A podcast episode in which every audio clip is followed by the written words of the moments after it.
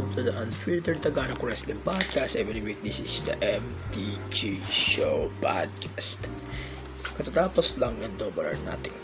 Tangin, hindi talaga ako makamove on dun sa ilang matches na in-air ng AEW sa event na ito.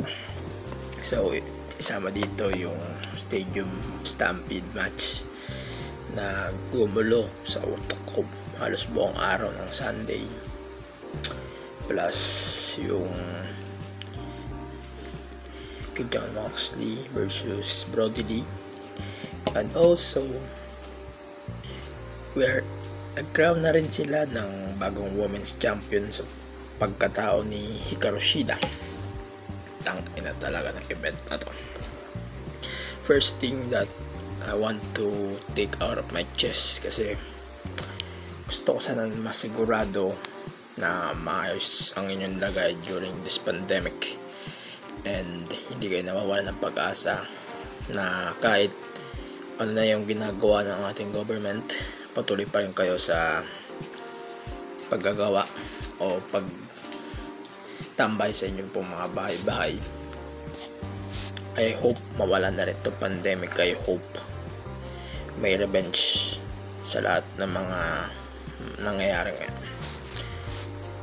Tsaka shoutouts din sa mga frontliners na patulong at tumutulong sa atin during these hard times at shoutouts din sa mga mga taong patuloy na nangungupala sa ating bayan.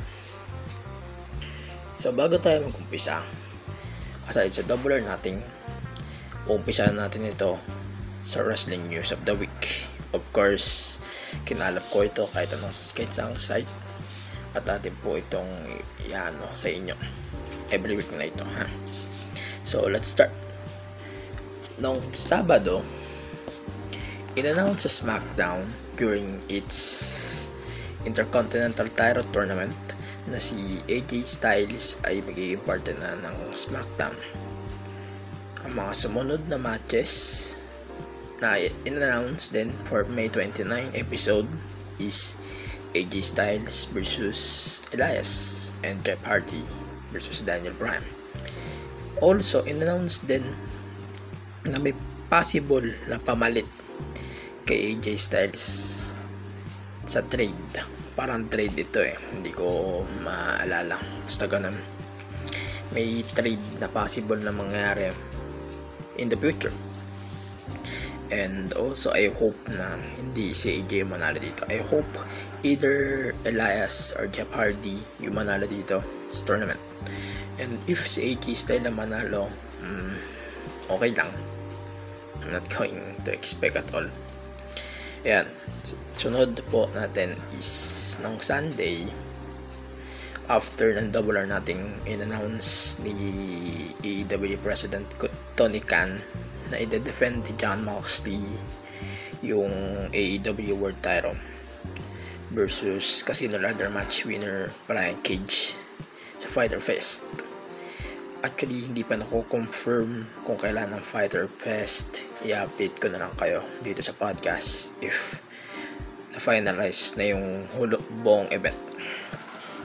Actually, baka ito ay possible sa July but still no confirmations from AEW itself.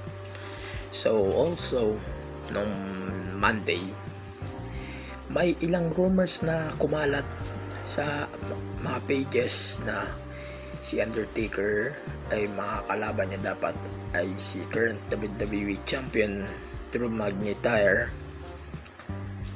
sa WrestleMania 26. Actually, ang ganda sana nito.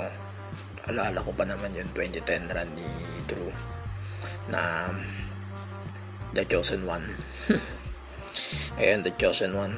Naisip ko agad yun. Kasi pinangako niya mismo kay Vince na siya yung magiging Chosen One in the whole WWE.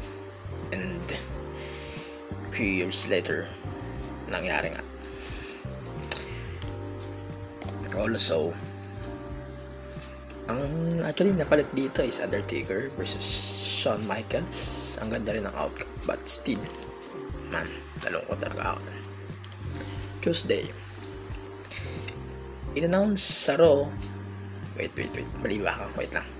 In-announce sa Raw na si Kyrie Sane ay na-injured dahil sa mga nangyari last week at this week. Dahil ito kay Nia Jax.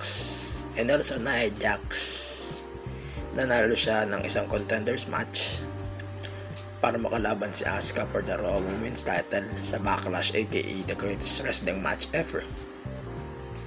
Man, I'm okay with this. Kaso, ang dala. Na-injured na si Kyrie Sane. Si Charlotte, obviously, NXT Women's Champion. Natalo, tatlong match natalo na to straight. so, I'm okay with this. But, san, san naman si Shayna ay kanila nang ipasok anytime. At naasahan ko yan within SummerSlam season or maybe July game.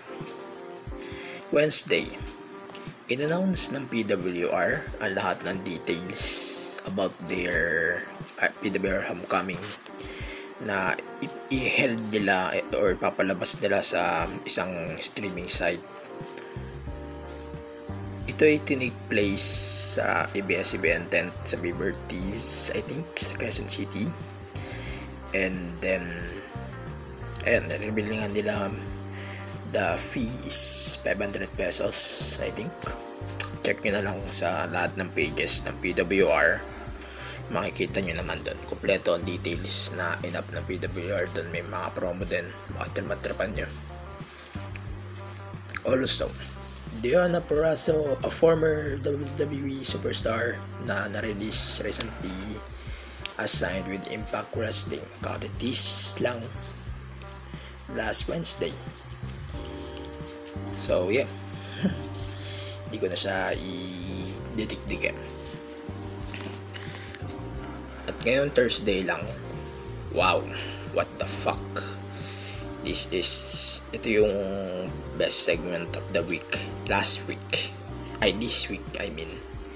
So, ito yung FTR, formerly known as The Revival nag-debut sila sa AEW and then pinasulit nila yung nakalaban ng Box and Hardy and then ayun parang tinulungan nila yung Box and then nag-tease sila ng match up so I feel na magiging classic na naman to. And I-expect ko na sa Fighter Fest to gaganapin. Also tinalo ni Timothy Thatcher si Matt Riddle doon sa Fight Pit na nag-headline ng NXT this week. Um, ito yung na-featured si Kurt Angle as a special guest referee. And I'm not surprised kasi anytime baka pumunta na rin ng ibang brand to si Matt Riddle. So, yeah. Hindi na magugulat. And then next, sa AEW naman, na ulit yung appearance ni Mike Tyson sa WWF dati or WWE kaso eh nawilan to sa tulukan at yung sigaw ni Jericho. Tangin na talaga segment yan. So parang ang lumalabas ngayon is NXT is focused on action. AW is entertainment.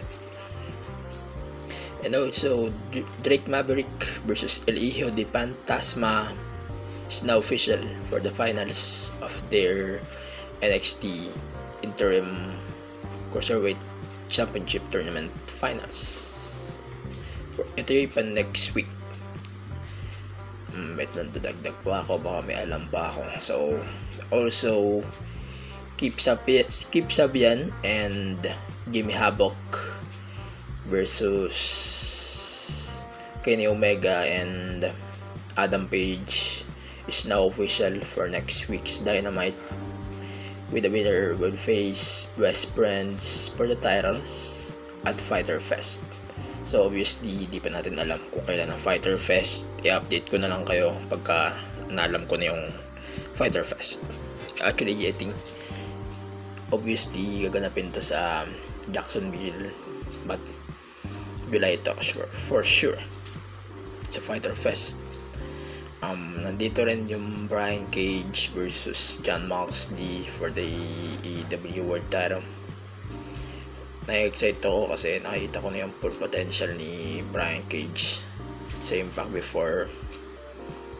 Parang isa siyang future champion material na parang pinagsama-sama Brock Lesnar, John Morrison, ang dami, basta ganun.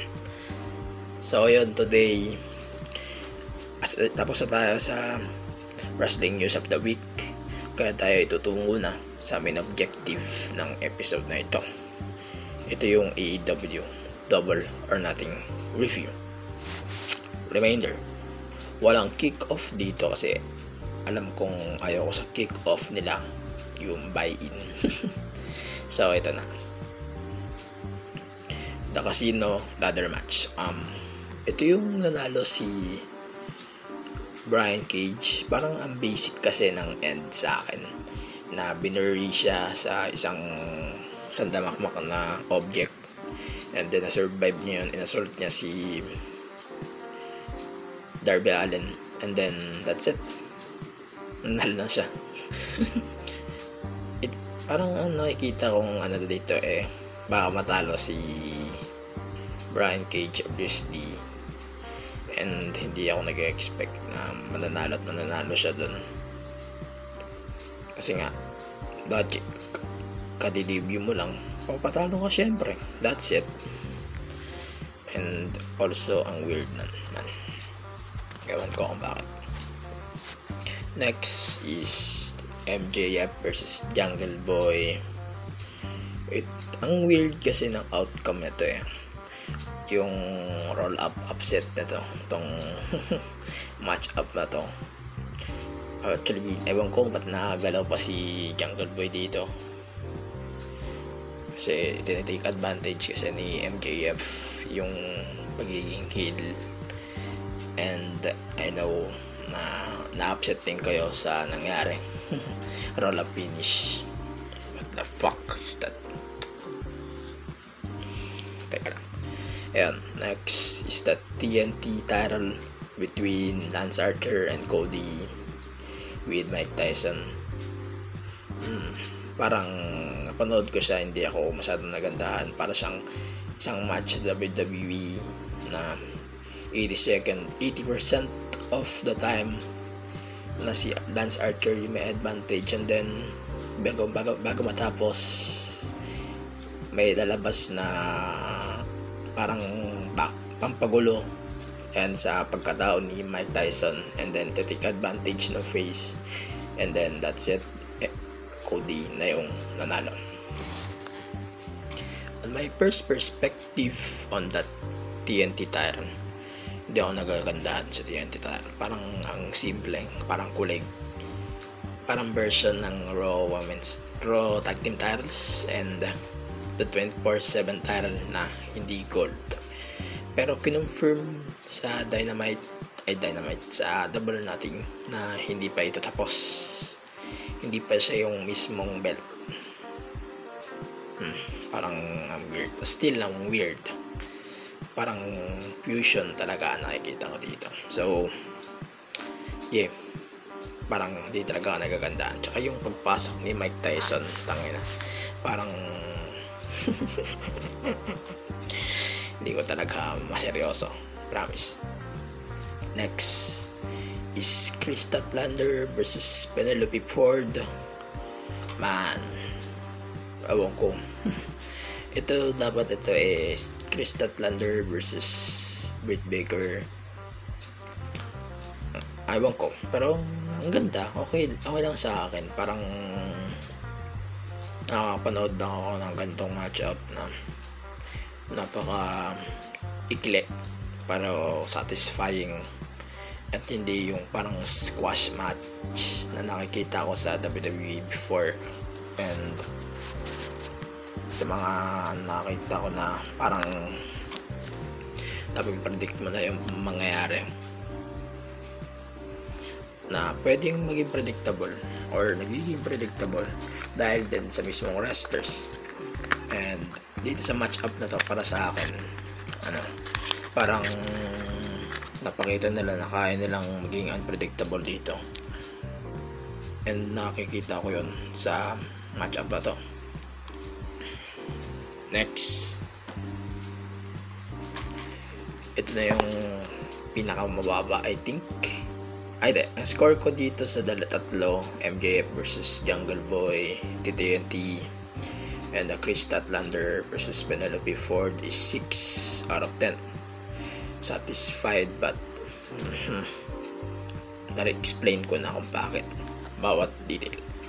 Um, next is Dustin Rhodes versus Sean Spears. Actually ang inaasahan ko dito is a main event not the TV show na meron ng WWE type of match. But ang binigay sa atin ay isang malaking letdown isang malaking disappointment.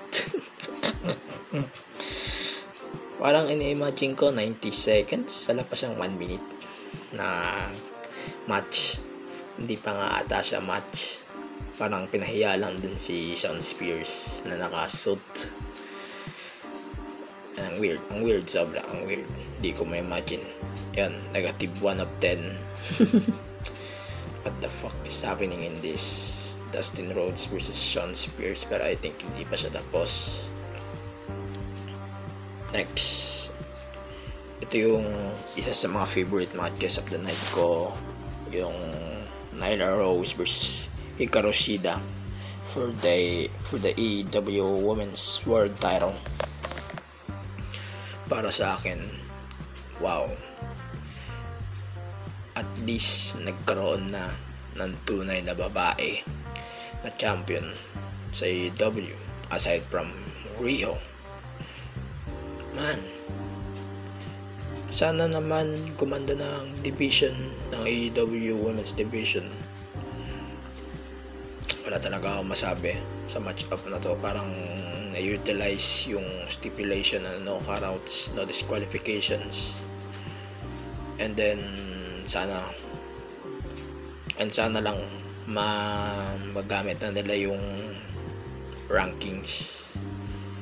Anytime soon. Sana magamit nila yung para at hindi na sila umasa sa storyline. Hindi nila dapat gawing display yung rankings. So nakita ko yung rankings. Ewan ko kung tama ako na si Britt Baker yung number one contender. Ewan ko kung tama ako ah. Correct, correct me if I'm wrong. Next is the Mr. Brody Lee versus John Moxley for the EW World title. Man, simple but brutal, man. Tayo, parang slow pace itong match up to nung una. Parang ang bagal ng galaw nila but lately parang naganda na ako dahil na yung paradigm shift doon sa ramp and then yung end na choke ni Moxley kay Lee. So yun na yung nagpapanalo sa kanya. And then I think na din na uh, hindi pa to tapos. May possible match up pa to within the build up until Fighter Fest. And then ito na yung main event. Between the inner circle versus Matt Hardy and the elite man wala akong masabi. This event this match up particular yung nagdala sa double or nothing. Man wala akong masabi. Wala na akong dapat i-explain siguro na pakita nila lahat yung maganda dito. Ewan ko nat- natatawa rin kayo doon sa tatlong karakter na pinakita ni Matt Hardy within the night and then yung Mona Salt ni isang back. Hindi ko sure kung sinong back yun. Basta yung wala dun sa taas sa may goal. And then the end yung One with Angel ni Kenny Omega. Mula dun sa taas hanggang dun sa may parang baba. And then yung ano, swimming pool part. Basta yun, ang kla- tangin ng classic talaga. At saka yung kay Jericho na kinulungan siya ni Paige nung parang pangguhit. Tangin na wala talaga akong masabi dun sa match up na yun. Binigyan tayo ng 40 minutes of classic match up na nakapagpasatisfy ng aking feelings or ng aking nararamdaman during this pandemic. And also sana nabawi yun yung stress. So ito, ito yung ratings ko sa tatlong matches. Ito women's title and the world title is 8 of 10 each. And then the main event stadium stampede is 11 to 10 parang para sa akin, ang match of the night dun sa mga one-on-one matches is yung women's title. Siguro, okay lang sa akin yung kina Moxley but I'm not satisfi- satisfied on the outcome. Brutal but pinifeel ko na hindi pa siya matatapos. Yung Stadium Stampede, simple but tangay na ay naikot-ikot yung utak ko doon. Halos ang araw umiikot-ikot yung utak ko. Nag-iisip-isip pa sa naging outcome nitong event na pesting event na to. So yeah. So if I'm going to compare Double or Nothing the 20, 2019 event versus this year parang mas maganda pa rin yung last year. Konti lang ang lamang ito. So, the Chris Jericho versus Kenny Omega match. Wait lang, naalala ko pa yung iba. Yung tag team match ng Lucha Brothers and the Young Bucks. Yun, naalala ko din yun. Tsaka yung women's match noon na nakapaka-classic. Hindi ko maalala yung iba. Tsaka yung Cody versus Cody versus Dustin yun, yun yung mga naalala ko doon. Ewan ko kung tama lahat ng mga pinagsasabi ko dito. Clarify me if I'm wrong. So, siguro, ayun, ang susunod na show ng AEW is on September 5. All Out, pay-per-view yun. And then, yung Fighter Fest, hindi pa nila na-announce. Basta July ito, hindi pa siya sure. Pero July ito. Gaganda yun? Obviously Jacksonville. Yeah. Actually may isa pa akong bagay na gustong sabihin dito sa podcast man. Sir. Ba to so far like tatawanan ko siya habang nag-iisip ako ng content dito. Kasi na dami ko nakikita ng memes about him na sana sarap ng buhay lahat masarap ng buhay sarap na matulog. And pinatawag ko tuloy ni Tito Soto na sumipot ka sa next na hearing. Sana naman siputan mo. Ha? Siputin mo yung ano na yun. Yeah parang clown talaga tong Philippines na to circus man that's ridiculous. And also I'm going to give my thoughts to Brain Cells latest episode. Parang man di ako makarelate sa story pero ewan ko ba't kinikilig ako. Shoutouts dun sa mga ano taga podcast page tsaka sa PPD wala akong masabi sa mga podcast nyo. Solid dun na lang sa Brain Cells tsaka si Pechay wala talaga akong masabi doon isa-isayin ko yung mga podcast nyo anytime kung may time ako. Excuse me. So yun. Susunod na episode ng ATD I'm going to make an announcement within Friday, Saturday or Sunday and then I'm going to release it on Tuesday. And then next week's I think ito yung final bago mag in your house. So expect a predictions for in your house. Yeah. Na-upset sana naman. Ma-enjoy nyo pa rin tong pandemic na to. Napakahaba pa na tong pandemic na to. Aabot pa tayo ng tatlong taon na na taon. And then yung GCQ namin dito sa Cavite is Running Wild Season 2 from June 1 to June 15 man that's ridiculous. Sana naman habaan nyo na yun. Yung quarantine. Sana matapos na tong pandemic na to at sana naman magandang desisyon na yung ibigay sa atin ng mga namumuno sa atin sa gobyerno Ayan, umahaba na yung sinasabi ko.